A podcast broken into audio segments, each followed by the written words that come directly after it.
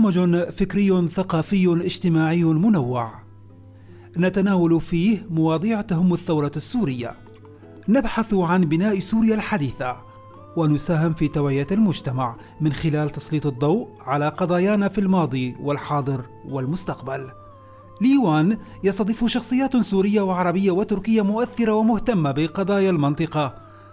ليوان منبر الثقافة السورية.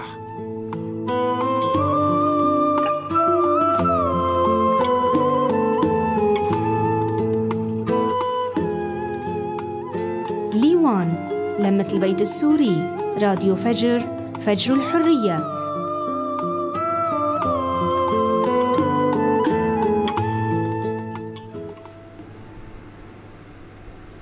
الجدار.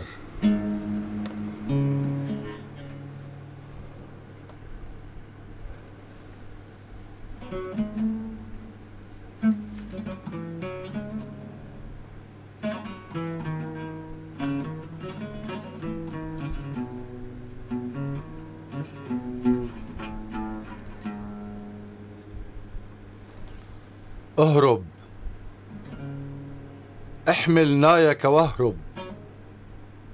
احمل صرختك الأولى هذيانك واهرب. جوع تابعك عبر سنين الغربة في الوطن المجهول. جوع سيلاحقك من أخمص رأسك للقدمين اهرب. صوت يصرخ بي أن اهرب. لا تفتح باب العري وتقفز نحو الشمس. أمانيك سوف تلاحق يعبث فيها الجراد ثم تكوم مثل الورق الأصفر ثم سترمى كالشيء التالف للتصنيع ويزفت فيك الشارع لتدوس كرامتك الأقدام. جراد يلف الأماني جراد يعبئ كل النوافذ فاهرب اهرب أوقف مد نزيف الوجع الكوني الوعي واهرب.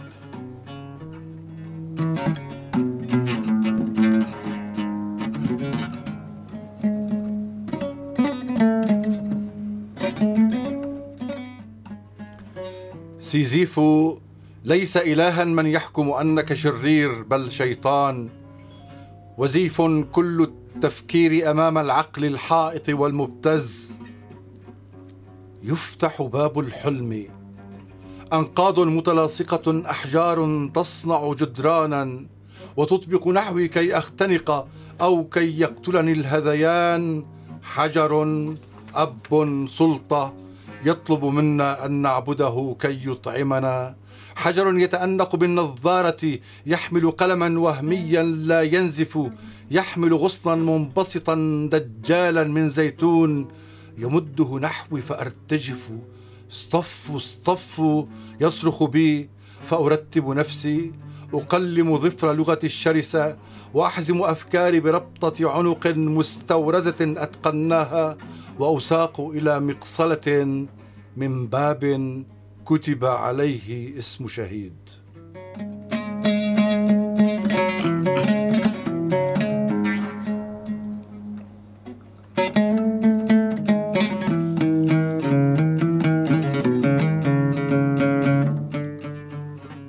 أجلس خلف المقعد يبتسم الجالس قرب السبورة وأنا أقطع أقساما متساوية ويزين بي سوار حذاء. حجر يتحرك يلاصق كتف الحجر الأول ألمس فتحته فيفرز أحجارا أخرى وصغيرة تسد الثغرات. حجر فوق الحجر الأول تحت الحجر الثاني حجر أنقاض تتراكم وترتفع حول الجدران. أسمع صوتا أهرب هذا وطني لا يكذب أهرب. هذا أبي ومعلمتي وامرأتي وأبنائي أهرب.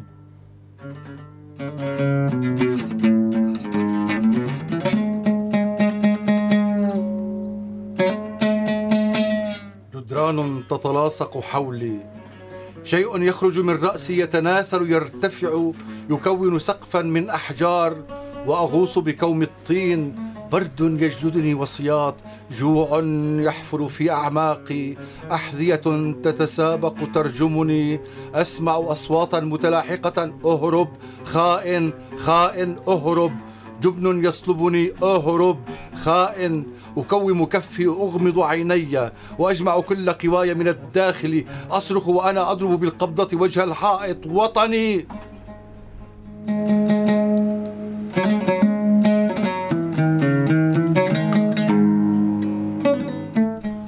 وطني حاولت أمزق كل ملفات الحرمان لتبقى صورة حبي أنت وتقيأت دما وأنا أكبت نفسي حتى أنسى زماني الضائع فيك. أتجاهل موتي العائش فيك. وطني يا من كنت ألاحق نفسي كي أبنيه حاولت رفعك للأعلى فسقطت أنا. وطني بناه بنوه فترنح فوق بنيه وماتوا.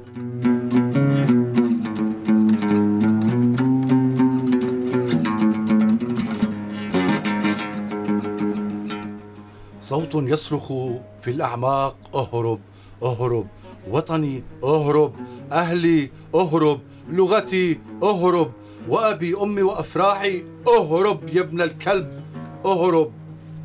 وهممت بأن أمشي هممت بأن أمشي عزمت وقررت وصفعت تردد خطوي وخطوت لكي أمشي فتفجرت من قنبلة وضعت للأعداء.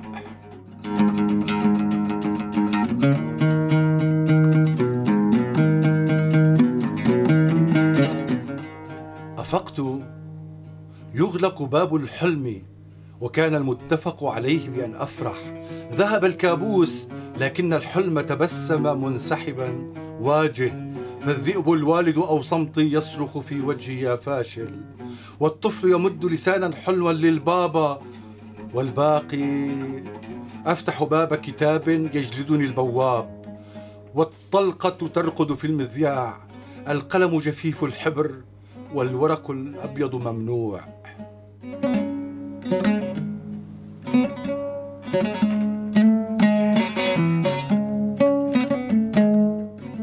ذهب الآمر كسرت نظارته. ذهب الآمر كسرت نظارته وبقيت أغصان الزيتون الباهت تجلدني وبقيت أصيح كذئب أخرس وظل الصوت الصادق يصرخ أهرب يا ابن ال أهرب أهرب أهرب. ذهب الآمر من علمنا كل شؤون الفلك البحر البرية وتناسى دروس الحرية.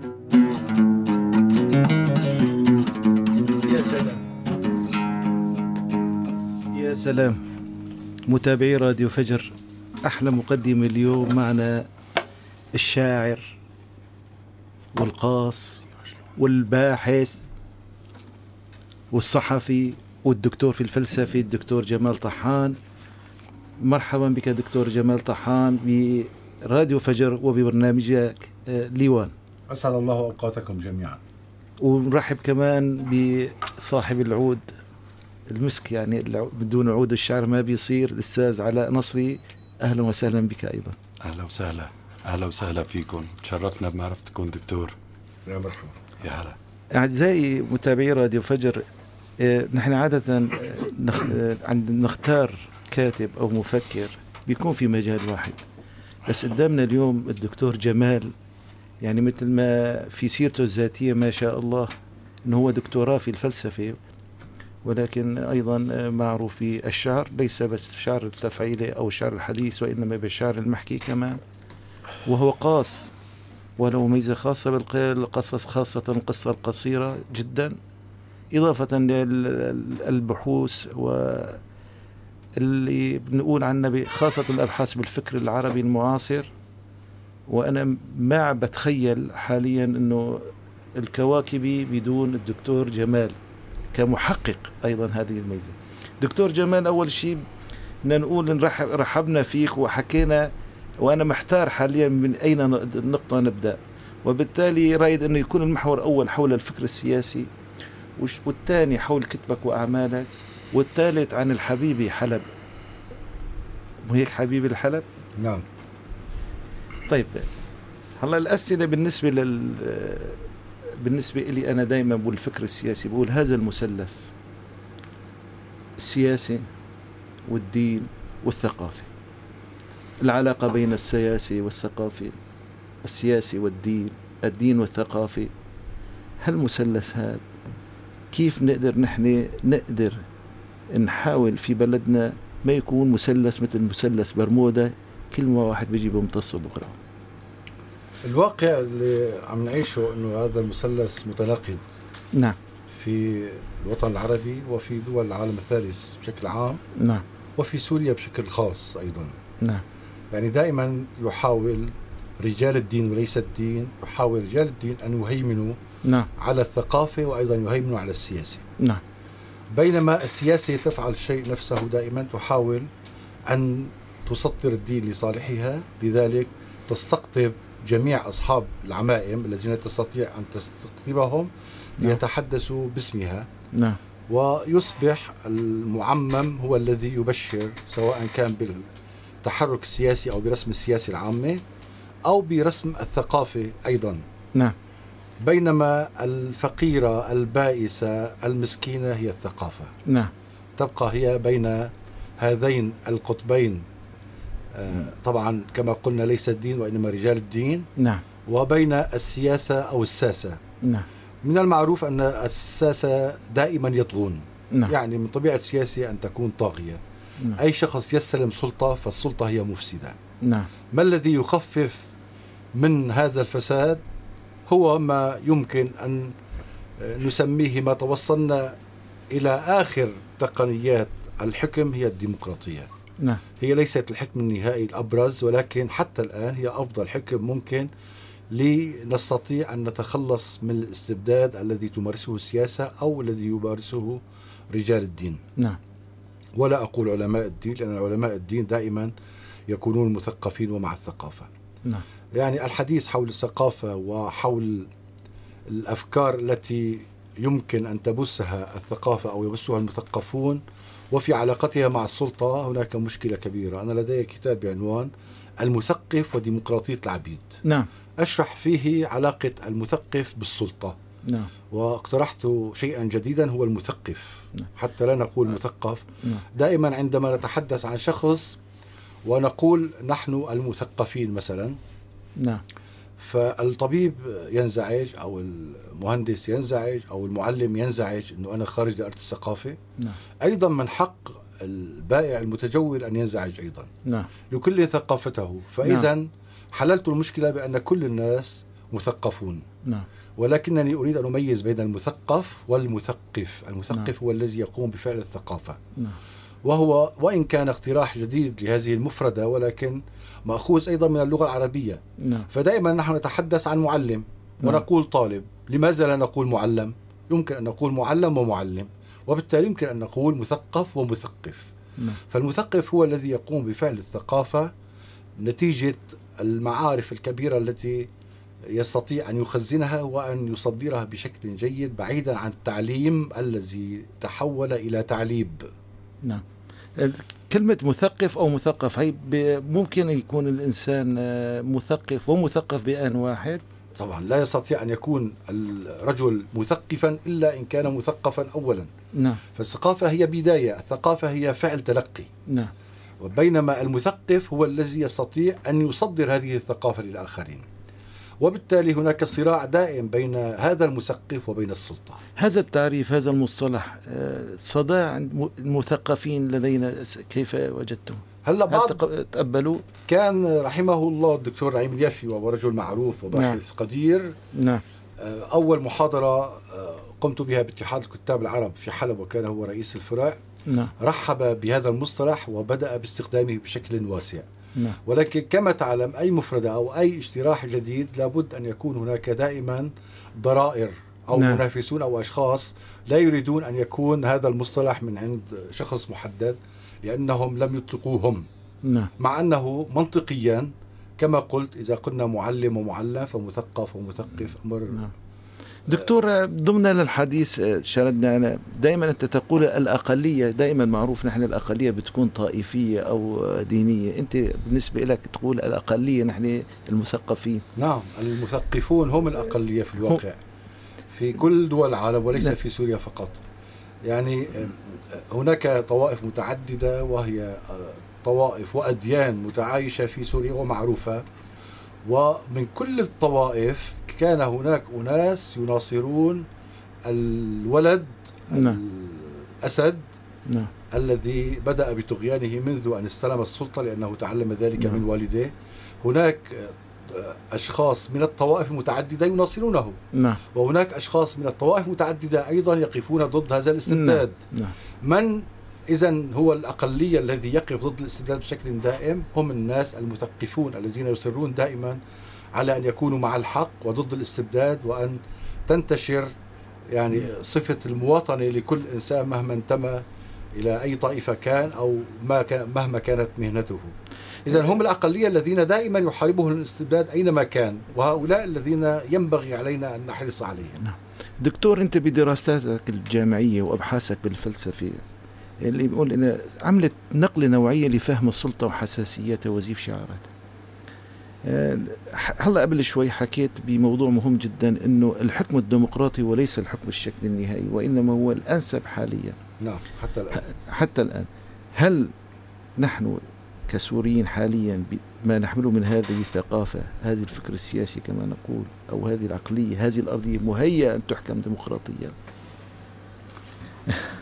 طبعا يعني آه، هذا يمكن أن ينطلق على آه، مسألة الفهم العام للإنسان. نعم. أنا في تصوري كل الشعوب متشابهة.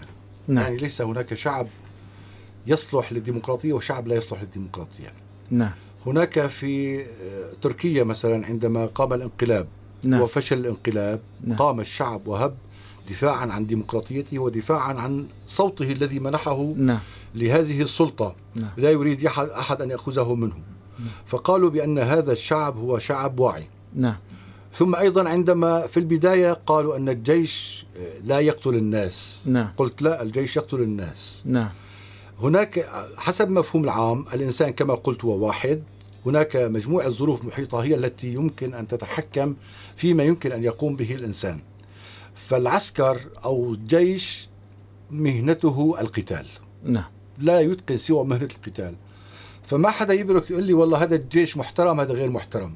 أنت عندما توجه أنت لقتال الخارج إذا يجب أن تركز اهتمامك وسلطاتك فقط في قتال الخارج ضد الناس الذين يريدون أن يحتلوا وطنك. نعم. وأيضا الشرطة يعني ليس هناك شرطة جيدة وشرطة ترتشي وشرطة لا لا. هناك مجموعة آه، كما قلنا بالسياسة العامة لذلك نبحث عن الديمقراطية. الديمقراطية تستطيع أن تتحكم بالعسكر وتتحكم بالشرطة. نعم. الشرطي لا يستطيع أن يرشد- يرتشي إذا كان هناك ديمقراطية وهناك من يراقب أعماله. أيضا حتى السلطة. رئيس الجمهورية أو الملك لا يستطيع أن يتحرك ما دام هناك مجلس شعب فعلي وليس مجلس شعب تصفيق. اذا هناك مجموعة أمور هي التي تحكم الأمور. نأتي إلى الدور الدور المصطلح اللي عم بتقول انه أنا عجبني المثقف. اذا يجب المثقف أن يفهم هذه الثقافة لدى الجيش والشرطة كما فهمها الأتراك. يعني لدى الجيش ولدى الشرطة نعم. لديهم مفهوم وثقافة ال- الديمقراطية. وبالتالي عن شاب الشعب آه، كان من أهم الأسباب التي كانت معيقة. آه، عدا آه، هناك أسباب أخرى آه، وجود الحشد الهائل الشعبي. كان بإمكانه أن يطلق كما يشاء نعم. ولكنه توقف. لا الجيش حاول حاول الجيش أن يطلق النار. كما قلت مهنته القتال ولكن المشكلة أن قتاله تحول إلى الداخل بدل الخارج. من الذي أوقف هذا القتال؟ هو الشعب إذا عندما خرج الشعب يدافع عن حريته ويدافع عن صوته هو الذي أوقف. نعم. إذا من هنا تأتي الديمقراطية التي تحرص على أن تبقى السلطة سليمة وفي أيدي من انتخبهم الشعب نفسه.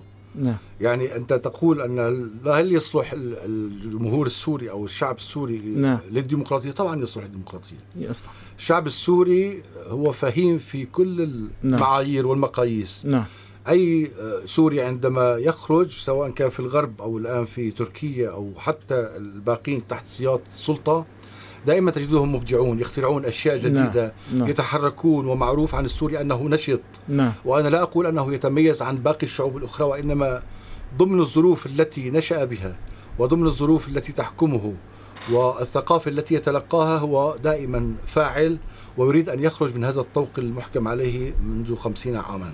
نعم. إذا الديمقراطية هي تصلح لكل أهل الأرض حتى الآن حتى نكتشف شيء آخر.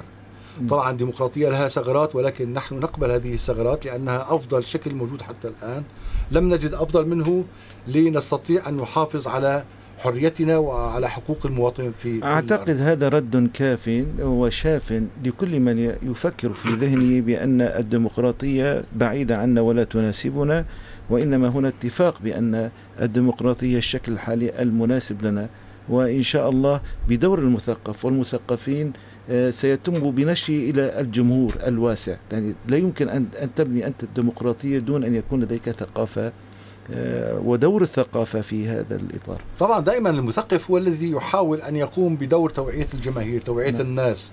من الذي يحاربه؟ تحاربه السلطة الحاكمة، يحاربه المستبد. نعم فالناس بشكل عام لديهم هذا الحس الديمقراطي أو المعرفة بالديمقراطية ومعرفة حقوقهم ولكن نعم. المستبد هو الذي يحاول أن يقسو أو حتى أن يتخلص من هذه الأقلية المثقفة التي تزيد وعي الناس. نعم فمن يحتاج إلى فهم الديمقراطية في الواقع ليسوا هم الناس وإنما هم الحكام. نعم ينبغي أن يخضع الحكام إلى دور الديمقراطية قبل أن يستلموا زمام الحكم. الدكتور ممكن آه، نختصر ولو بهذا المحور اللي نخلص فيه إنه فهم السلطة والدولة ومفهوم الدولة تعطينا فكرة هيك للناس اللي عم يسمعونا شلون لازم تكون باختصار بسيط. كما قلنا يعني ينبغي أن تكون الدولة ديمقراطية، كما قلت السلطة دائما مفسدة. نعم. أي شخص يستلم سلطة فهي مفسدة له. نعم. حتى تجنبه هذا الفساد لابد أن يكون هناك من يقوم عليه وهذا يكون بفصل السلطات بشكل دائم. ألا تكون منفصلة ومتقاتلة لا. أن تكون هناك منفصلة عن بعض ولكن متكاملة في أعمالها.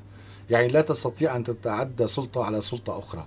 ولهذا جيء بما سمي السلطة الرابعة وهي سلطة الصحافة نعم. التي هي بالطبع مشلولة في معظم البلاد العربية وبخاصة الآن في مصر وفي سوريا. نعم. النخب القيادية وإعادة توزيع السلطة. ك لها كالمثقف له دور في ذلك في تشكيله أو في التأثير عليه. المثقف كما قلت هو يعيد آه، ترسيخ الوعي. بالإنسان وبحقوقه وبحريته. يعني ليس هناك في الماضي كان هناك رموز. نعم. نقول هناك رموز وهناك ناس يستطيعون أن يحكموا. والآن يقولون طيب إذا راح بشار مين في عندكم؟ في عندنا نعم. كثير كل إنسان صالح لأن يقود هذا البلد ما دام يحكم بقانون. نعم. الناس الأذكياء والفاهمين كتار وأقل عامل أنا في رأيي يبز بشار الأسد فهما. نعم. وكما قيل بأن طفل صغير يفهم بالكمبيوتر وفي التقنيات الحديثة أكثر من بشار الأسد بكثير. نعم. فهذه حجة واهية سواء كان من الغرب أو من الموالين لبشار الأسد بأنه والله ما في عنا بديل ما في عنا قيادي ما بدنا قيادي نحن. نعم. ما دام هناك قانون وهناك دستور وينبغي أن يمشي عليه هذا الرجل فتستطيع أنت أن تصنع هذا القيادي. نعم. أي شخص نحن نحترمه ولكن نحترمه بطريقة مختلفة عندما يصبح رئيس جمهورية. لماذا؟ لأنه يحمل بالإضافة إلى شخصه هيئة اعتبارية. ليس لأنه رجل مهم ولكن هو مهم لأنه استلم السلطة. لأننا نريد أن نحترم هذه السلطة في سوريا. يعني نحترم رئيس جمهورية لأننا نريد أن نحترم سوريا. نعم. وليس لأنه شخص. عندما يذهب الشخص هذا الشخص يأتي شخص بديل. مهما كان نوع اختصاصه فإننا أيضا نعيد احترامه مرة أخرى بسبب هذه الهيئة الاعتبارية لهذه الدولة التي يجب ينبغي أن يحترمها كل دول العالم. أضم صوتي لصوتك دكتور وخاصة إنه أنا أمبارح من يومين ضحكت كثير في قناة الجزيرة. عندما صار اللقاء أو المسيرة المليونية في إسطنبول وطلع رئيس الأركان وقال أنا تحت خدمة الشعب. نعم. ما قال أنا تحت خدمة أردوغان؟ آه، الجزيرة علقت بترجمتها وما بعرف لو بجوز أنا تحت خدمة أردوغان يعني. نعم. أي تحت أمرة أردوغان.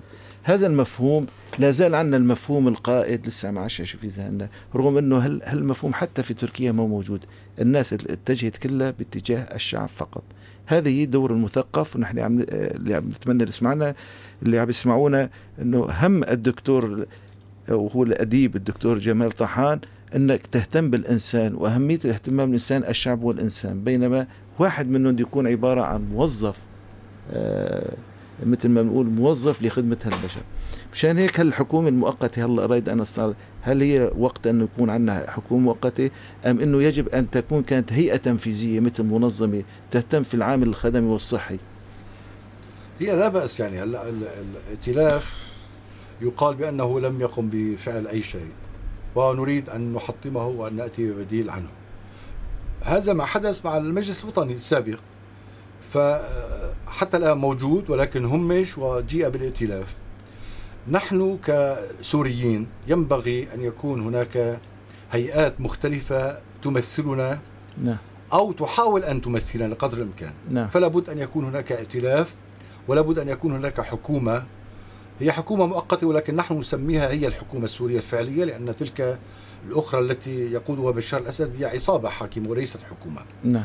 فمهمة هذه الحكومة كما قال رئيس الحكومة أن تنزل إلى الأرض نعم. أن تكون في الداخل وأن تؤدي خدمات جليلة. إحدى هذه الخدمات الجليلة أيضا أن آه، تبني رأي عام جديد كما قلنا حول القيادة. يعني هلأ القائد الأوحد الملهم الذي لا يمكن أن نعيش بدلا عنه هذا مفهوم خاطئ ينبغي أن نتخلص منه تماما. وأي شخص ينتخبه الشعب ليصبح رئيس الجمهورية ينبغي أن نحترمه بما يجب بوصفه هيئة. تحدثت حضرتك عن أردوغان وعن الشعب التركي. نحن احترمنا تركيا جدا بوصفنا أقلية وكأنهم هم أقلية ثقافية كلهم. ولا لا. أقلية لا أقلية ثقافية طبعا. أقلية أقلية بتفهم. تفهم النخب. فبين عنا أنه الشعب التركي هم هم أقلية. نعم. ليش؟ لأنه هم كمية عن- كبيرة منهم يفهمون. دكتور بس فدائما يح- يحترمون العلم ولا يحترمون الشخص. هلا ال- العالم عندهم ثقافة ثابتة من قبل ولكن يجب أن لا ننسى دور المجتمعات ال- المدني. السيتيكا بيقولوا عنه كان لها تنظيم ودور كبير في تنظيم الشعب حتى في الساحات الديمقراطية اللي موجودة. نعم. وفي وكان لها دور حتى في كتير مهم ربما في الساحة الديمقراطية ما انتبهتوا عليها في منع المتسلقين بالظهور إلى المنصة. في يوم من الأيام كان بعض المتسلقين اللي مثل بيشبهونا يعني بده يطلعوا يحكوا كلام قالوا مش ال- قيادات المجتمع المدني قال إذا هدول طلعوا ما راح نحسن ما بدنا نكمل. وبالتالي دور المجتمع المدني قوي جدا. ممكن نحن نستفيد هذا عن طريق المجتمعات المدني نقدر نزيد الوعي الثقافي لدى جماهيرنا. هذا تصور. طبعا نحن نحن المجتمع المدني كان يعني تهمه تهمة عندما أكتب مقالة رئيس تحرير آه، يريد أن آه، يكتب تقرير عني فيقول هذا مجتمع مدني نعم. يعني وكأنه هي حزب خاص وكان نعم. يريد أن يقلب الدولة. فوبيا التنظيم كان يخوفنا من كلمة تنظيم أيوة، أو فلذ- مجتمع مدني فلذلك نحن في جمعية الأهليات سم... في جمعية العاديات سميناها جمعية أهلية. نعم. لم نسميها مجتمع مدني علما أنه هي مجتمع مدني وهي تبني وتحافظ على الآثار وتحافظ على التراث ومثلها جمعيات كثيرة. مهمة وأهم من ما يقوم به رئيس الحكومة في السلطة السابقة دكتور جمال ال- عن هذا المحور عن الفكر السياسي مهندس صوت عم يطلعني لبي ما يجهز عوده الأستاذ علاء كفاصل نرتاح شوي ونبدأ بالقسم اللي بيحبه أنا هو عن الإنسان والأديب آه، جمال طحان إن شاء الله.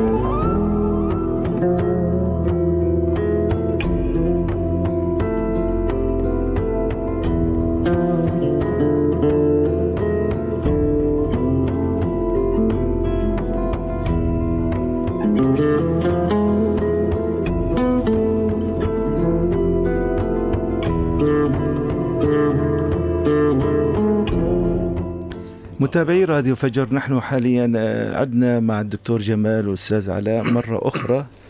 والمحور الجديد اللي راح نحكي فيه عن أدب الدكتور جمال وهو ألقانا في البداية قصيدة آه، اسمها الجدار. وعنا الأستاذ علاء آه، كنا استقبلناه في الحلقة الماضية وعد ساوى معرض في حلب اسمه كمان الجدار. وقبل ما نبدأ في الأدب أنا رايد أحكي شغلة إنه في عالم التصوير في شيء اسمه ال negative. ال negative بتلاقي عند تطلع عليها الغامق بصورة حقيقية بيطلع كاشف والكاشف غامق. وبالتالي بأدب الدكتور جمال إن كان قصة وإن كان شعر تنطبع بالذاكرة بالذهن الصورة اللي هو اللي بده إياها. وبالتالي القصيدة اللي سمعناها قبل شوي وخليها دردشة العود شوي بسيطة معك. في أنا بدي أحكي دكتور جمال عن القصيدة بعض الكلمات اللي استوقفتني. أه مقصلة وشهيد يعني عادة الشهيد بالبيت الشعر اللي عم نسمعه نحن بيكون عم بيحارب بينما هون بنشوف كلمة المقصلة أو المقصلة بتكون عقوبة لإنسان وبالتالي هالصورة اللي. بتدخل بالذهن إنه تعطي للإنسان في ذاكرته الكلمات يعني. بمعنى آخر أنا أنا شهيد بس حتى أعاقب بس عم بروح شهيد. أه هالقصيدة اللي كان في كل بيت منا كأنه هي عبارة عن حجرة عائق لسد لجدار لهالشخص اللي كان عم بيحلم واللي بيفيق من حلمه بلحظة معينة. آه، بتحس إنه هو في صراع داخلي بين حب الوطن وصراع للحياة. كلمة أهرب إنه عم بقول له لواحد أنت اطلع من هالمجال كأنه هذا النظام الظالم الغاشم. عم بقول لك اهرب من بلدك وانت ما بدك تترك بلدك رغم كل الآلام والعنف اللي عم يصير. آه، هالقصيدة إمتى كتبتها؟ هذا السؤال الأول. قصيدة قديمة.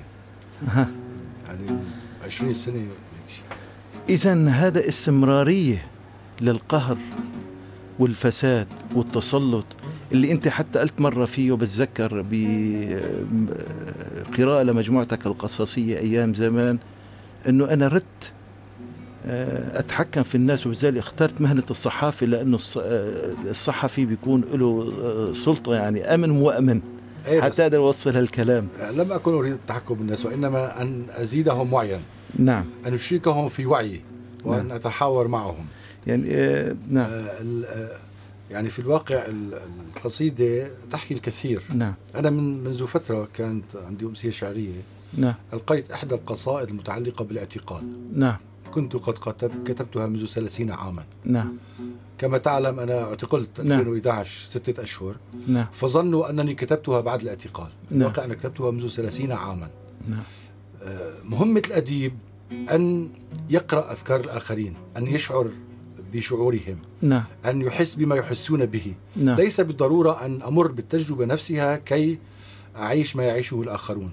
نعم. تستطيع أن أشعر بمعاناتهم. نعم. ولهذا تأتي الأفكار من هنا. نعم. لذلك الشعراء دائما يقولون أشياء يعني تنبؤية لما سيحدث. كثير نعم. من الشعراء يتنبؤوا بالمرحلة الحالية. نعم.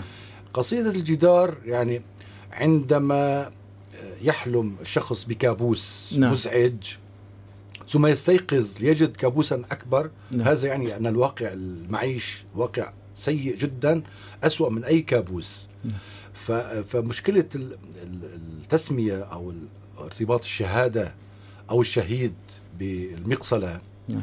في الواقع نحن غير السياسة نحن نعلب تعليميا نعم فمن آه، هذا الشخص آه، آه، يقصل نعم من باب كتب عليه اسم شهيد نعم. هذا يعني بأن المدرسة هي مقصلة نعم ال- المدرسة هي التي آه، تقصف نعم. أفكار الناس كي لا نعم. يعو هناك شيء في العالم اسمه الحرية نعم. يجب أنا- أن نكون دائما تابعين لقائد ملهم كما ك ك كمتلقي مندهش أنا يعني عند أخذ هالفاق من الحلم واتخذ قراره تنفجر قنبله وهي وضعت للأعداء يعني انت راسا الصورة بتجي لعندك هون إنه القنبلة اللي نحن دفعنا عنها ب- بالفائق بالضرائب وبدمنا وأعطيناها إنه نحن متوقعين إنه هذه القنبلة ستذهب لقضاء الأعداء وردهم.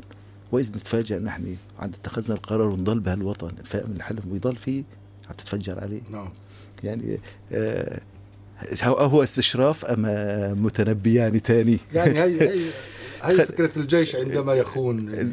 خل خلينا نسمع قصيدة تانية وبرفقة الأستاذ علاء. مؤتمر.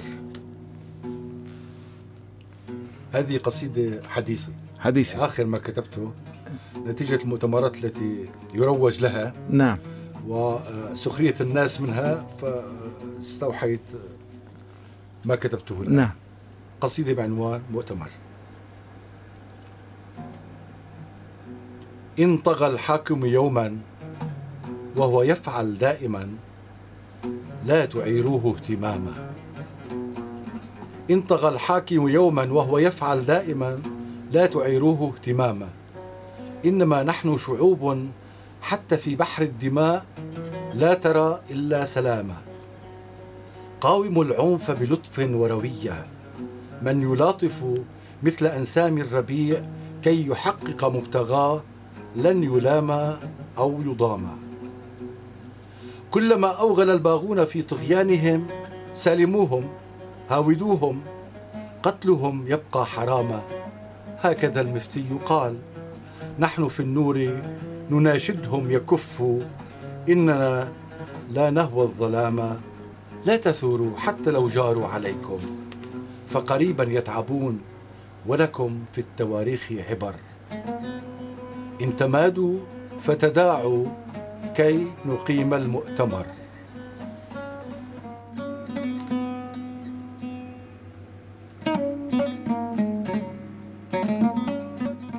كل يوم أرى ظل موتي مع الشمس يصحو كسولا يتهادى فأرتديه. إن يكن موتنا لعبة في يد الباغي فإن في يد المظلوم دوما مؤتمر. لا تقولوا يقتلون الحياة ويرمون الكواكب بالبراميل كالمطر. يقلعون العيون من محاجرها والأطراف من مهاجعها يحرقون الشجر. ارجموهم بعنف الكلمات الصاخبة البديعة. أقلقوهم بالإدانة واستنكروا بكل ما أوتيتم من براعة الوتر.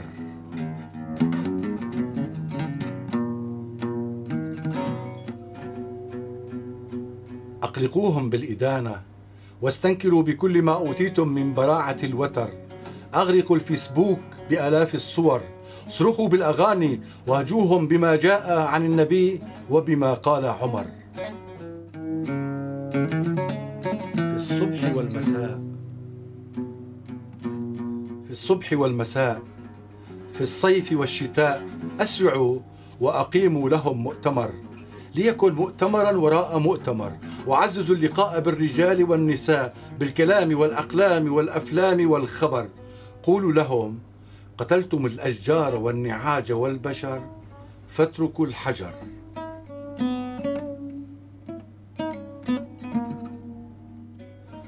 اتركوا الحجر.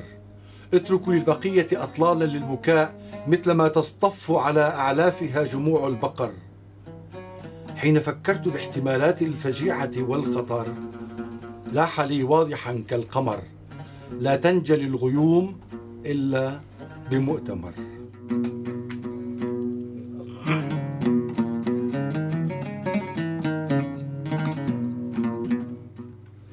كانت الحكومات تحاصرنا. كانت الحكومات تحاصرنا. صارت كل غواني الكون والساسة في بلدي وكل فصيل يحمل سيفا فأين المفر؟ لكل نبي ومرشد وقائد فأنا يرى في الدروب مكانا ذاك الذي نسميه المهدي المنتظر.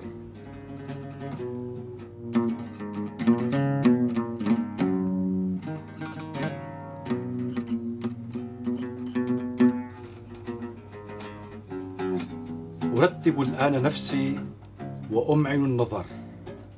أرتب الآن نفسي وأمعن النظر.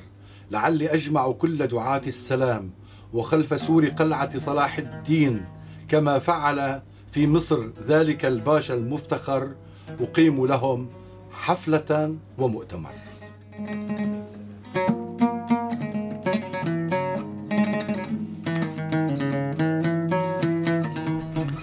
دكتور عادة المؤتمرات للبناء حسينا هون المؤتمر للهدم. لا بالعكس هذا المؤتمر للبناء. يعني عندما تجتاز كل الفاسدين فإنك تصلح. دائما أقول أنا دائما تنطبع بالذاكرة. كلمة مؤتمر من كتر ما عم نسمع عنها مؤتمرات كثيرة وكلها بتطالع آه، مع كل أسف. عبارة عن قرارات وبيانات. يا بتتوافق يا ما بتتوافق. آه، أستاذ علاء أنت بمعرض الجدار وكنا سمعنا قصيدة الجدار. ولو رجعنا قليلا بسيط على المعرض. بهالقصيدتين إذا كانت شكلت عندك لوحة في ذاكرتك شو بتقدر تقلنا عليها؟ والله ال- أعطينا إياها كأنه شكل صورة هيك بدنا إياها كصورة يعني. هي القصيدتين فعلا يعني أنا حسيت بحلب فيهم. نعم. هو موضوعنا الثالث حلب ما معنا و- وجدران حلب. نعم. يعني هذا اللي كان أنا كثير كان عندي هاجس حلب. نعم. وجدار حلب. و شيء مميز كان نعم. جدران حلب. لذلك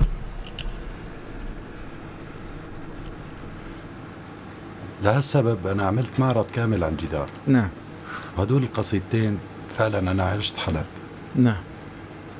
نحن نتمنى إن شاء الله هذا الجدار إنزيله. كما آه، بالتسعينات إنزال جدار آه، برلين. وننطلق من جديد إن شاء الله. دكتور آه، الأدب والقصص والكتابات اللي عندك كتير كتير ومن كتبك أنه دراسات أعمال آه، للكواكب كمحقق. وفي عندك كتب قصصية. وفي شعر. أنا بس بدي أوقف عند كتاب اسمه الخديعة الكبرى. آه، ممكن تحكي لنا عنه شوي الكتاب يعني إذا خلصت من محور السياسة المزعج. نعم حاليا نحن في محور في محور الأدب. محور نعم. الأدب ذو شجون كثيرة. نعم. والأدب أيضا يعني يمكن أن نفصل به.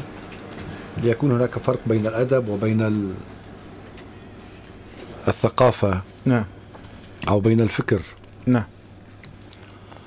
إذا دخلنا في كتاب الذي ذكرته حول الخديعة الكبرى نعم. هو يدخل في باب الدراسات الفكرية. نعم. الخديعه الكبرى يتحدث عن الأوهام الصهيونية. نعم. ما هي الصهيونية والفرق بينها وبين اليهود؟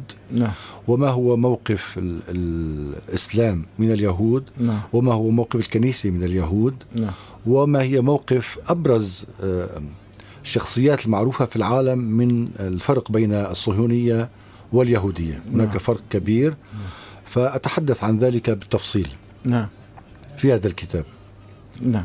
ها أنا أردت أحاول إنه في ولو في عملية الفكر ما بيبتعد عن الأدب إلا في فرق بيناتهم اثنيناتهم. ما عم نحكي على السياسة حاليا. لا طبعا هناك تداخل بين الفكر والأدب ولكن كل منهم كل منهما مجاله مختلف. طيب أنت بالنسبة لك أنا والأقرب لك طالما متشعب يعني بكل الأمور. هلا الأقرب إلي هو الأدب. نعم. يعني أنا الشعر ولا دائما قصة؟ أشعر بنفسي ب- بالكتابة الأدبية نعم. سواء كان ذلك بالشعر أو بالقصة أو بالنثر. نعم. ولكن بالنسبة للعالم الخاري- الناس الآخرين الذين يرون صورتي غير ما أراها أنا نعم. فهم يروني باحثا دائما. نعم. يعني يتحدثون معي بوصفي باحث. المو... أتحدث مع نفسي بوصفي آه، نعم. أديب. طيب آه، بالنسبة للكواكبي كمحقق وباحث لكتبه عن الاستبداد ولا كقصص يعني استوحيت منه كقصص أو كقصائد شعرية؟ الكواكب لدي خمس كتب عن الكواكب. نعم. آه، أحدهما صرخة أسيان. نعم. ثم هناك دراسة وتحقيق للأعمال الكاملة نعم. لعبد الرحمن الكواكبي ليس فقط تحقيق وإنما دراسة أيضا. نعم. فمن خلال اطلاعي على فكر الكواكبي وهذا العيش معه فترة طويلة نعم. من خلال أفكاره نعم كتبت آه، سيرة قصصية للناشئة. نعم. آه، سيرة عبد الرحمن الكواكبي بعنوان أبو الضعفاء. نعم. وهي السيرة التي فازت في آه، جائزة الشارقة. أبو ظبي. أبو ظبي نعم. أبو ظبي بعام 2000 عام 2000 نعم. آه، أنت أنت أخذت ثلاث جوائز وكلهم عام 2000 نعم. هي هي باب الصدفة ولا يكون آه، وقتها انطلق الاسم دكتور جمال؟ لا لا ال- ال- يعني هذه آه، مسابقة قديمة عندما خبرت بها نعم. تقدمت إلى المسابقة وفزت. نعم. إذا يعني عرفت بها قبل تقريبا عام. نعم. بينما الجائزة الأخرى التي فزت فيها بالجائزة الأولى في الشعر في محافظة حلب نعم. فهي المسابقة الوحيدة التي أقامتها محافظة حلب حتى الآن. لم تقم غيرها. أقامت الجائزة فزت أنا وفاز بعض الأشخاص. وعلى أساس أنه آه، تسير بشكل دائم ولكن لم آه، تقم المسابقة سوى مرة واحدة. هذه بالشعر. نعم. وتلك في السيرة القصصية. أما على مدى عشرين عام نعم. فهي الجائزة التي فزت بها بجائزة مجلس المدينة. نعم. هي عن مجمل أعمالي. نعم. إن إذا عن عمل حوالي 20 عام وليس في نعم. سنة واحدة وإنما نعم. نعم ت- آه، تم تق... اقتراح الجائزة في ذلك العام. ما أردت أن أوصله بنقطة ربما لم تتضح الفكرة. ال- أحيانا لدى الإنسان تكون فكرة معينة يريد أن يوصلها للناس. آه، ممكن بكتابة فكرية مباشر أو عن طريق القصص أو الشعر.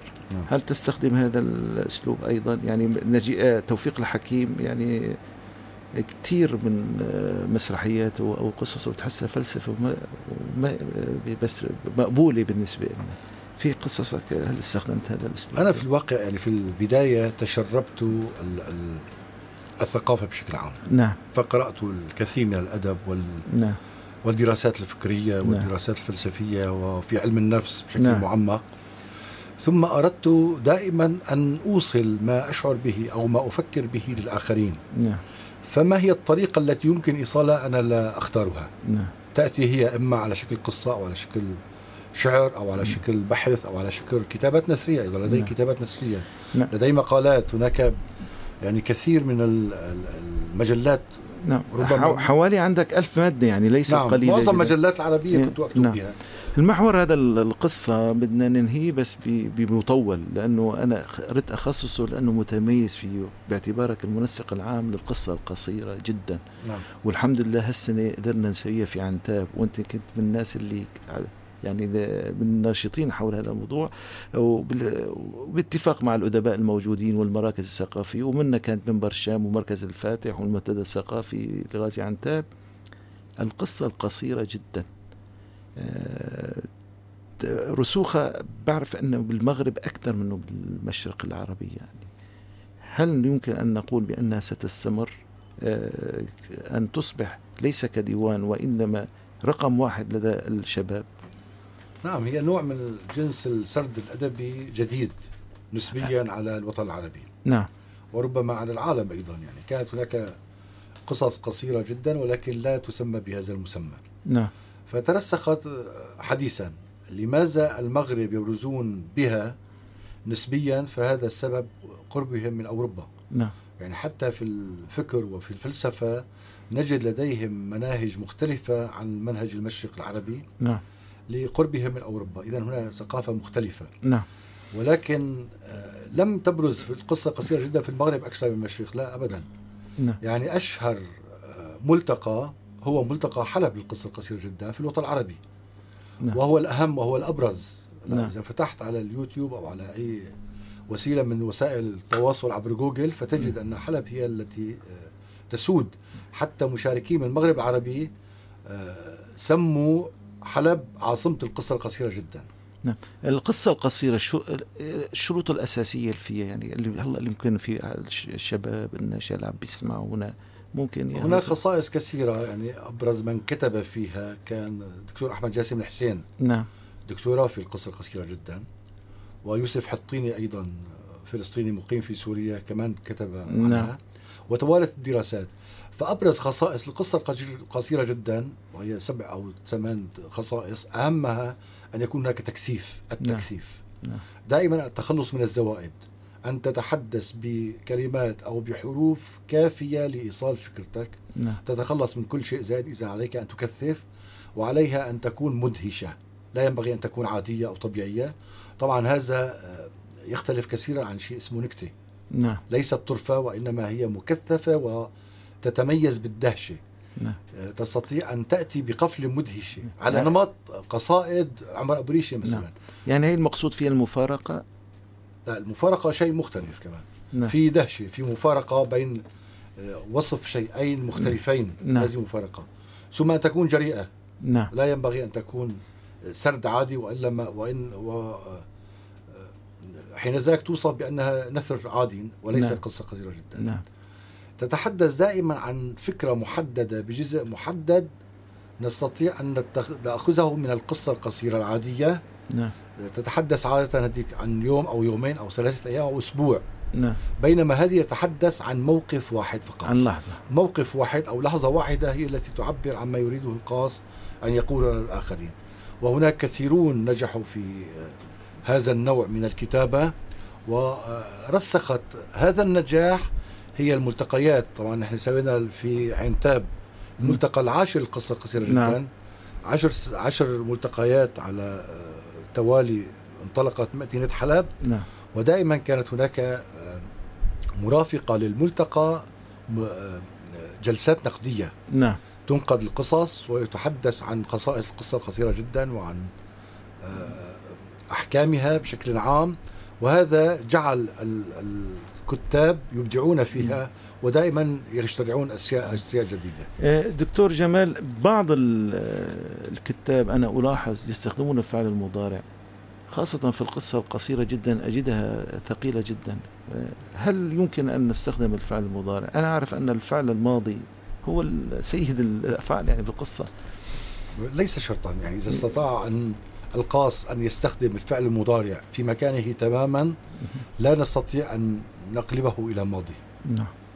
وتتميز القصة القصيرة جدا بأنها آه، جمل فعلية نعم ليست سردية لا تصف كثيرا وإنما تتحدث نعم. عن فعل حركي بشكل دائم نعم. وبالتالي إذا استطاع شخص أن يتحدث إليك عن حاضر يجري الآن نعم. وبرع فيه فهذه آه، تصيبك بالدهشة قبل أن تصل إلى نعم. خاتمة القصة القصيرة جدا. حاليا نحن بنعرف أنا ما أريد أن أوصله أنه تطوير القصة آه، حسب الشروط والواقع الموجودين. يعني في عنا بعد أول بعد ثاني صار بعد ثالث أبعاد أربع يعني بالميديا.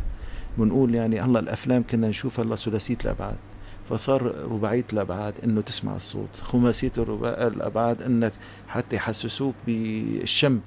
سداسية الأبعاد صار التذوق يعني هي في الغرب اللي عم بيصير بالنسبة للقصة حتى نجذبها خصوصا القصة القصيرة تحمل طابع خصوصا بالهاتف بالموبايل؟ ممكن نضيف لها مؤثرات صوتية آه، تلعب فيها بتأثر عليها. ممكن هالشيء آه، في حدا جرب؟ طبعا. جربنا في الملتقى السابع. نعم. جربنا أن تكون هناك قصص تفاعلية. نعم. يعني نوع من التمثيلية بيني نعم. وبين إحدى نعم. المذيعات. نعم. نعم. فجربناها ونجحت. نعم. تحتاج إلى فقط إلى جرأة من بعض الأشخاص يعني أنتم نعم. في راديو فجر إذا أردتم في الملتقى ال 11 إذا كان هنا أو في نعم. حلب إن شاء الله, إن شاء الله.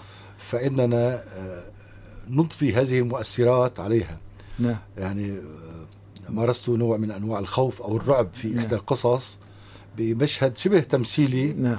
بيني وبين إحدى المذيعات ونجح كثيرا. جميل. نستطيع أن نسمى هذا أيضا الأدب التفاعلي. أدب التفاعلي. يعني نستطيع أن نستفيد من كل الفنون الأخرى وكل التقنيات الحديثة ليصبح الأدب أقرب إلى الإنسان. أذكر أنه آه، خلال قبل شهرين آه، قرأت قصة قصيرة وكان اسمها الديك المجنون. وكان يجب أن يطلع يعني صوت الديك. نعم. وكان في المنتدى الثقافي في مدينة عنتاب يعني وأنا جهزت بالموبايل صوت ديك نعم.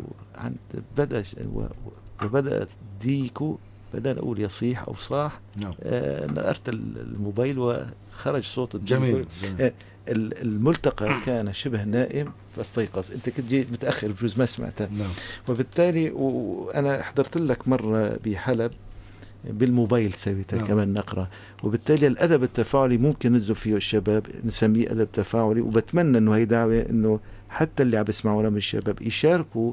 الأدب هو إيصال كلمة معينة ونقل الحالة الخاصة إلى العام وبالتالي استخدموا الوسائل المتاحة لنا بحيث تطلع حلو يعني. نعم نعم. كنت في بعض الأماكن القصصية وأكثر من مرة سمعت نعم. ذلك. نعم. أقول سأتحدث إليكم آه، سأحكي حكاية مرت معي قبل أن نبدأ القصص. نعم. فكنت أحكي الحكاية ويجي موبايل ورسالة وأستعرضها بعدها قالوا خلصت الأمسية. فإحدى المرات أيضا كان هناك آه، كسوف في مدينة حلب. نعم. وكانت هناك أمسية أدبية حضرها أيضا ولدي صور عنها نعم. حضرها وليد إخلاصي. وكان مندهشا وهو ينظر إلي وأنا أتحدث. نعم. فجئت قلت الآن سأعتذر عن المشاركة في الأمسية القصصية. وسأقول لكم لماذا سأعتذر. طبعا عبر تسع صفحات بينت سبب اعتذاري من المشاركة في القصة قصة. وكانت هذه قصة ورافقتها أيضا هاتف وتسجيلات هاتفية بين أشخاص. يريدون أن يسرقوا القلعة. نعم. وأنا حسيت عليهم وهيك شيء فبعد ما خلصت في مهندسين حض كانوا حضرانين في جمعية العاديات قالوا إيش هو جهاز التليفون اللي عندك اللي حسن تسجل فيه؟ بعدين في أدلاء في قلعة حلب قالوا طيب سرقوا القلعة شلون ما نشتغل نحن؟ يعني كلهم طالعين هن معتبرين ما حدث حدث فعلا وليس قصة. حلب. نعم. حلب. وجميل جدا. والدكتور جمال نحن حلب لها زاوية خاصة وراح ننتقل بعد الفاصل.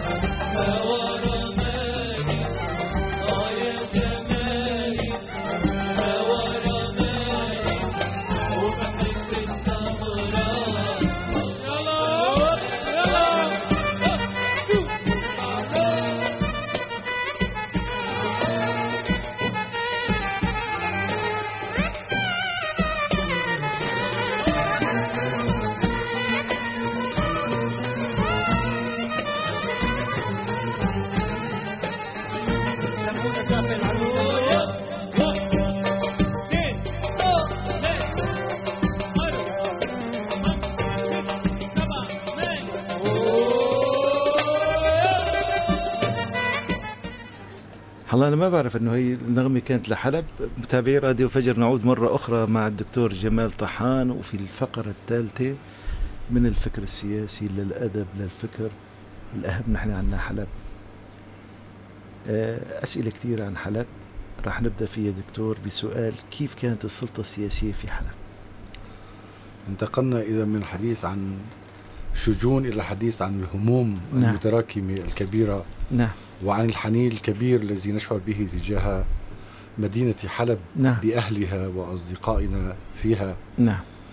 نرجو من الله أن من بقي فيها أن يبقى سالما وأن يحفظه الله. آمين.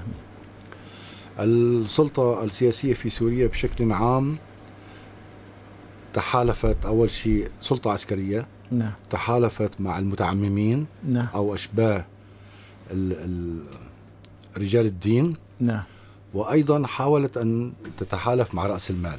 نعم. رأس المال معروف أنه جبان نعم. وبالتالي كثير من رؤساء الأموال تحالفت مع السلطة السياسية.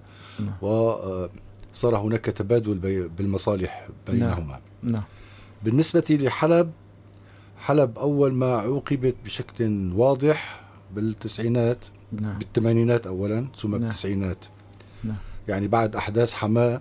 نعم. آه، رأت السلطة السياسية بأن حلب على وشك أن تنتفض على هذه السلطة الجائرة نعم. وبالتالي عاقبتها. نعم. فسحبت منها كل رؤوس الأموال الممكنة جعلت ال- التجارة والصناعة مركز أساسي في مدينة دمشق نعم. لتفريغها من محتواها. طبعا لم تنجح السلطة في شيء رغم انتقال كثير من رؤساء من من الأموال من رؤوس الأموال ومن بعض المهن إلى آه، دمشق أو إلى مدينة أخرى بقيت حلب راسخة بصناعتها وبأدبها وثقافتها وبتجار حلب المعروفين وبحلب المدينة القديمة وهذا السوق الكبير آه، أطول سوق في العالم بعراقته وتقاليده. وبقيت بالرغم من محاولة السلطة أن تفسد التجار بقي كثير من التجار يتعاملون بالكلمة. نعم. كلمتهم أكبر من سند وأهم من أي وثيقة أخرى. نعم. إيه، بنية المجتمع المدني الحلبي يعني شو بشكل عام أنت حكيت يعني تقدر شوي تفاصيل أكثر النظام شو فعل فيها هلا حلب هي تتميز بالمدينة القديمة فيها. نعم. دائما هذه هذا البناء المعروف يمكن نعم. نتحدث عنه بشكل نعم. خاص ومنفرد في نعم. حلقات خاصة. نعم. هذا البناء المتعشق القريب من بعضه المتآلف الأليف فكانت. هناك دائما علاقة الجوار علاقة حميمية وعلاقة آه، ممتازة.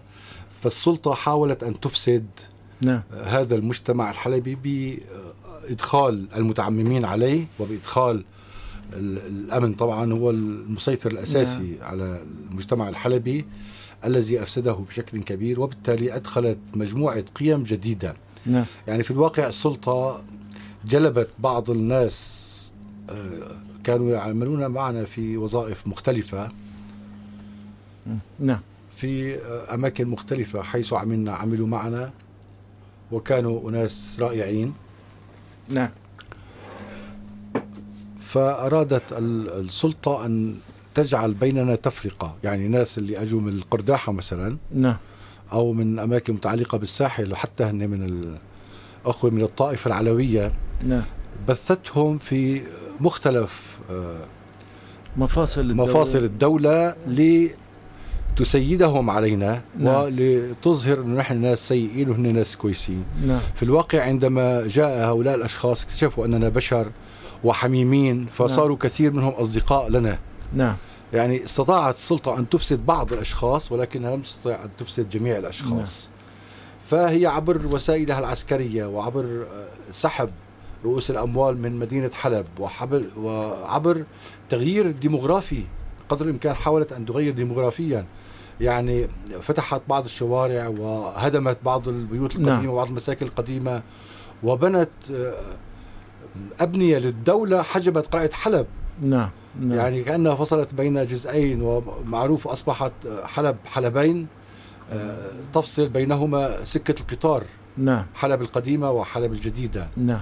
حاولت أن تفعل ما بوسعها ولكن بقيت الحميمية هي الراسخة في مدينة حلب وبقي ال- الحلبيون دائما حميميون ويحبون الآخر يحبون الغرباء يؤمون الغرباء وحلب مشهورة بخاناتها التي تستقبل دائما نعم. الضيوف ومعروف الكرم الحلبي بالرغم من تندر بعض نعم المحافظات عليه ولكن هذا في الواقع أمر مختلف تماما وإنما بقيت حلب هي حلب حتى الآن وحتى في فجائعها المتواصلة الآن نعم. بقي الحلبيون يحافظون على تقاليدهم القديمة قدر إمكانهم نعم.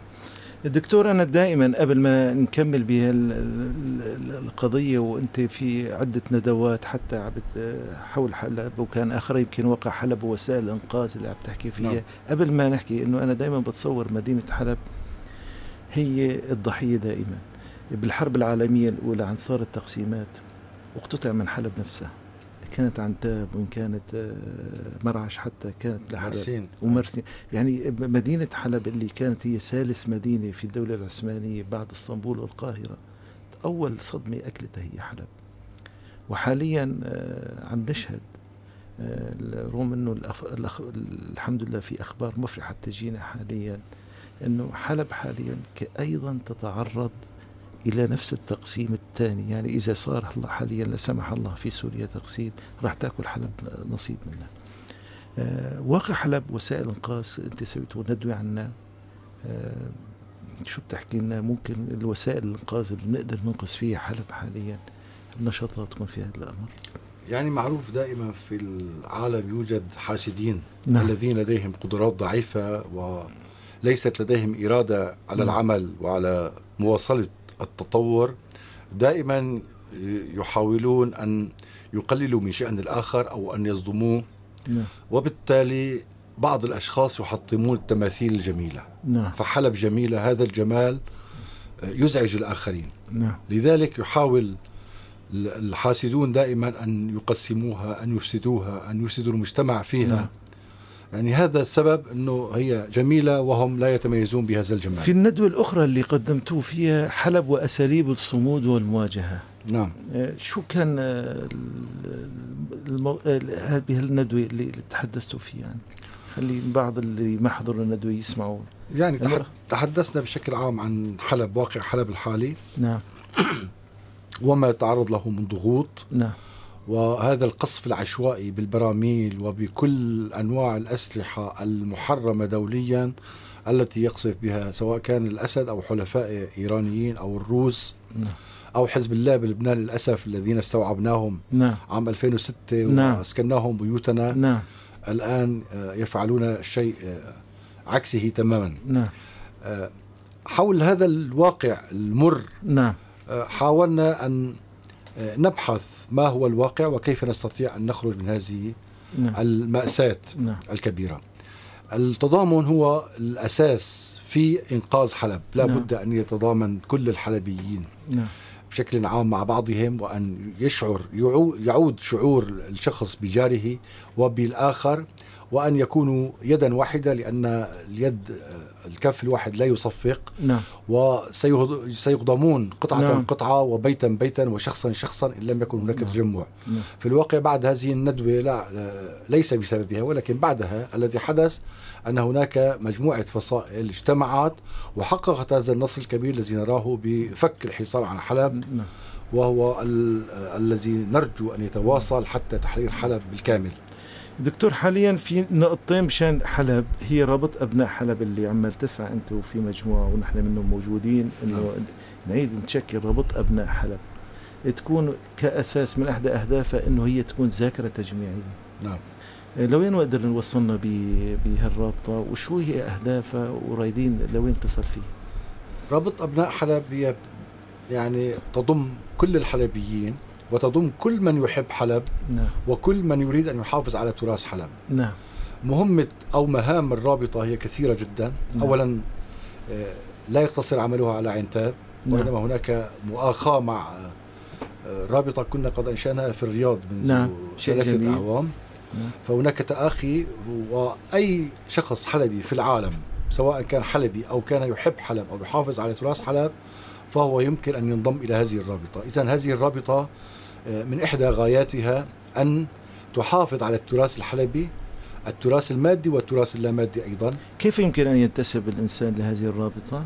مجرد هناك طلب انتساب يتقدم بطلب انتساب ويكون هناك عضوين من من الرابطة يوافقان عليه نعم. طبعا آه، فقط أن يكون حلبي كما قلت أو أن يحب حلب وأن يكون ذو سمعة جيدة لا. نحتاج إلى أكثر من يعني ذلك. مستمعي راديو فجر اللي عم بيسمعنا ممكن آه، يدخل على الموقع أو على صفحات الفيسبوك على طبعا هناك مجموعة. اسمها رابط أبناء حلب. يدخل على رابط أبناء حلب وراح يلاقي هناك بيان أو طلب انتساب طلب استمارة. يعباها فقط ويرسلها عبر يعبأ الكترونيا يعني وبرسلها خلص ما في مشكلة ب- نعم. آه كمان من نشاطاتكم هي هالمجموعة اللي مؤازرة حلب اللي كانت اسمها غضب لحلب. نعم. آه ولوين وصلت الفعاليات فيها؟ و... الرابطة أنشأت يعني أقامت أكثر من آه، فعالية. هناك نعم. بعض الندوات وهناك الأمسية الحلبية التي آه، نعم. أقمناها أيضا. نعم. وكما قلت الغضب لحلب شاركت به بشكل واسع. نعم.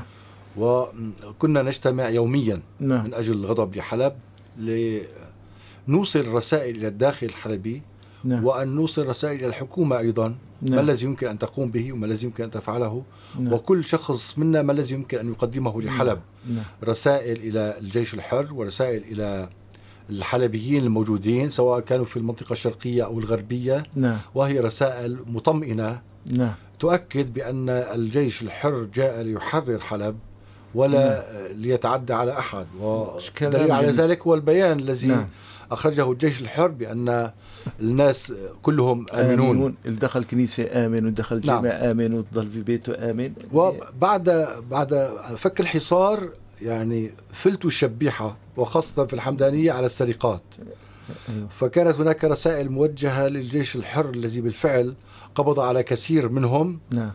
واحتجزهم لأنهم يسرقون البيوت. يعني نعم. لا هو فرصة للفلتان. نعم. وهذا يفترض أن لا يكون. يجب أن يتعاون الجيش الحر مع الحلبيين الساكنين في مدينة حلب حتى الآن في المناطق المحتلة أو المناطق المحررة يتعاون الجميع من أجل إنقاذ حلب ثم إنقاذ سوريا لتحريرها بالكامل لنعيش في حالة ديمقراطية يشعر فيها المواطن بالأمان وليس بالأمن بالأمان نعم. كما كنا في الخمسينات. يعني وكأننا نريد الآن أن نعود مئة سنة إلى الوراء كي نعيد بناء حلب العريقة المعروفة بالتاريخ نعم. والتي ذكرها أبو العلاء المعري وذكرها نعم. دانتي وذكرها فولتير ذكرها كثيرون بالخير في نعم. آه، كتاباتهم. نعم. وهي طبعا مشهورة كما قلنا بال- بالغناء وبالطرب وبال وكان عبد الوهاب يأتي إلى هنا فقط ليسمعوا اثنين أو ثلاثة من الحلبيين فإذا قالوا okay معناتها صار مطرب عالمي. نعم. فكانت وما زالت تمنح شهادات في التراث اللامادي وحلب مدينة كما تعلم عام 2006 كانت عاصمة الثقافة نعم. الإسلامية عام 2006 لما تحويه من معالم أثرية مهمة نعم. للأسف دمر بعضها آه، نظام الأسد وسرق كثير منها نعم. وسرق من المتاحف الكثير ولكن بإذن الله إن شاء الله. وبفضل الحلبيين والناس المخلصين الذين يحبون حلب سيتم استرجاع كل هذا التراث. وإعادة بناء ما هدم منه مرة أخرى. نعم. دكتور نحن أشرفنا على نهاية الحلقة ونحن إن شاء الله رح نصير حلقات منفصلة آه، قريبا إن شاء الله نتحدث على كل محور ومحاور كثيرة. أنا بحب أنك آه، كلمة أخيرة لأهل حلب. يعني شو بتحب آه، تقول لهم لأهل حلب؟ بالذات اللي عم يسمعونا حاليا. نعم أقول لأهل حلب في المناطق المحررة لقد فك الحصار عنكم وها هي المساعدات. بدأت بالتوارد فاطمئنوا الجيش الحر وكل ال- السوريين المخلصين هم معكم. نعم. وستتوالى هذه ال- الإغاثات. وأقول لقسم المحتل من حلب افتحوا أبوابكم وبيوتكم للجيش الحر الذي جاء ليحرركم. يجب أن تكون حلب واحدة وليس حلبين. لابد أن تكون حلب واحدة رغم أنف كل المعتدين. فافتحوا قلوبكم واطمئنوا. لن يأخذ أحد منكم بيتا أو لن يأخذ منكم شيئا ولن تكون هناك سرقات. بعد أن رأينا فلول الشبيحة تهرب بعيدا وضباط الجيش النظامي كما يسمى العصابة الحاكمة بدأ يهرب تباعا ويهرولون بالرغم من الإعلام الكاذب الذي ينطلق نعم. من إذاعات وتلفزة النظام. يعني آه، نحن آه، رأينا بأم أعيننا كيف دخل آه، دخلت فصائل الجيش الحر على أماكن كثيرة ويقول الإعلام النظام الكاذب بأنها لا شيء هناك والأمور مستتبة كما كان في بداية المظاهرات التي خرجنا بها كان يقول الناس خرجوا ليستقبلوا المطر فرحين بها. نعم. لا يسعنا في نهاية اللقاء إلا أن نشكر الدكتور جمال طحان على تشريفه لنا في إغناء هذه الحلقة الجميلة والمميزة آه، بمحاورها الثلاث. وكل محور كان عبارة عن حلقة. ألف شكر لك دكتور. شكرا لكم. بارك الله فيكم. شكرا جزيلا. ليوان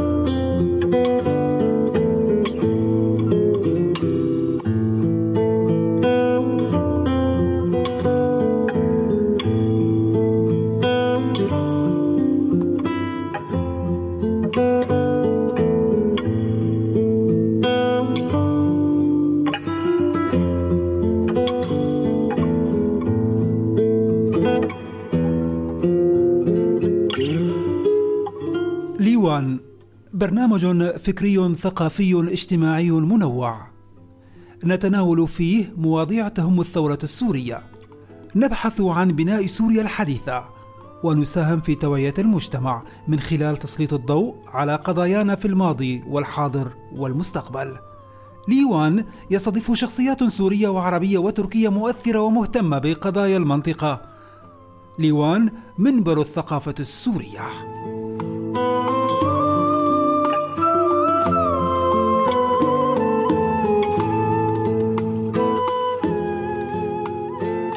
ليوان لمة البيت السوري. راديو فجر فجر الحرية.